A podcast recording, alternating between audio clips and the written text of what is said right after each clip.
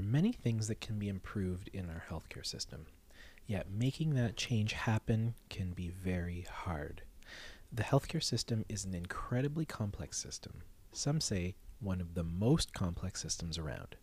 This means that the system will inevitably do unpredictable things when we try to make improvements to parts of it. One of the things that we've been trying to do is to provide feedback when things go poorly. Practically all healthcare organizations claim to provide patient and family centered care, and yet we have many examples of when we don't feel like this is happening.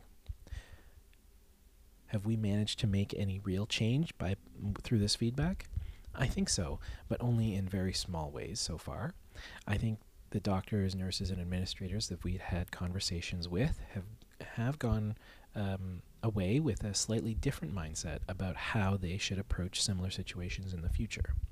The good news is that the healthcare system is filled with people who want the best for their patients and providing specific feedback about instances where someone might be able to do better goes a long way to helping them see what might be wrong with the systems they're involved with.